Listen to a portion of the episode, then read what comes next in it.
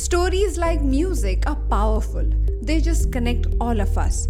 But do you think they are that powerful that they can carry our entire culture from one generation to the other for thousands of years? Or they are one of the most important reasons why we survived as a human species? Now, that's what Yuval Noah Harari, world famous historian, thinks. And that is your today's Daily Mental Fitbit. Hi there, I'm your host Aditi Sarana, a high performance coach and the founder of India's first mental gym called APT.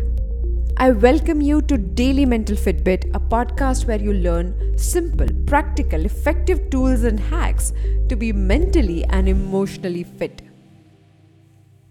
In his best selling book Sapien, he writes Humans think in stories rather than facts, numbers, or equations. And the simpler the story, the better it is. Now, all of us have built a story about our lives. What is your story? What do you tell yourself about what is happening, how things are going around you? Is it really working for you or not working for you? Because whatever is the narrative that you pick, whatever is the storyline that you build, that becomes your truth. No matter how much money you have made, no matter how many followers you have, or how many people love you, in your story, whatever emotion that you capture becomes the emotion that you experience. Let me tell you a story. I remember meeting this director many years ago. He was very famous for his work that he had done over 20 30 years. People looked up to him for his work, for his authority, for his opinion, and obviously, being so successful, he has made enough money. But that wasn't true in the story he narrated about his life. In his story, the people, or technically the characters in his narrative who approached him, always had some or the other motive. Every time he narrated a problem in his life, he spoke as if he was narrating the entire script for a movie. And that got me thinking.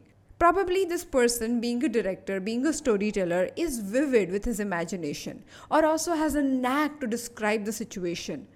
But we all actually create those characters in our lives. We name them, we color them. Your boss might be a great guy outside, but in your story, he is this one control freak because that is your experience of this person.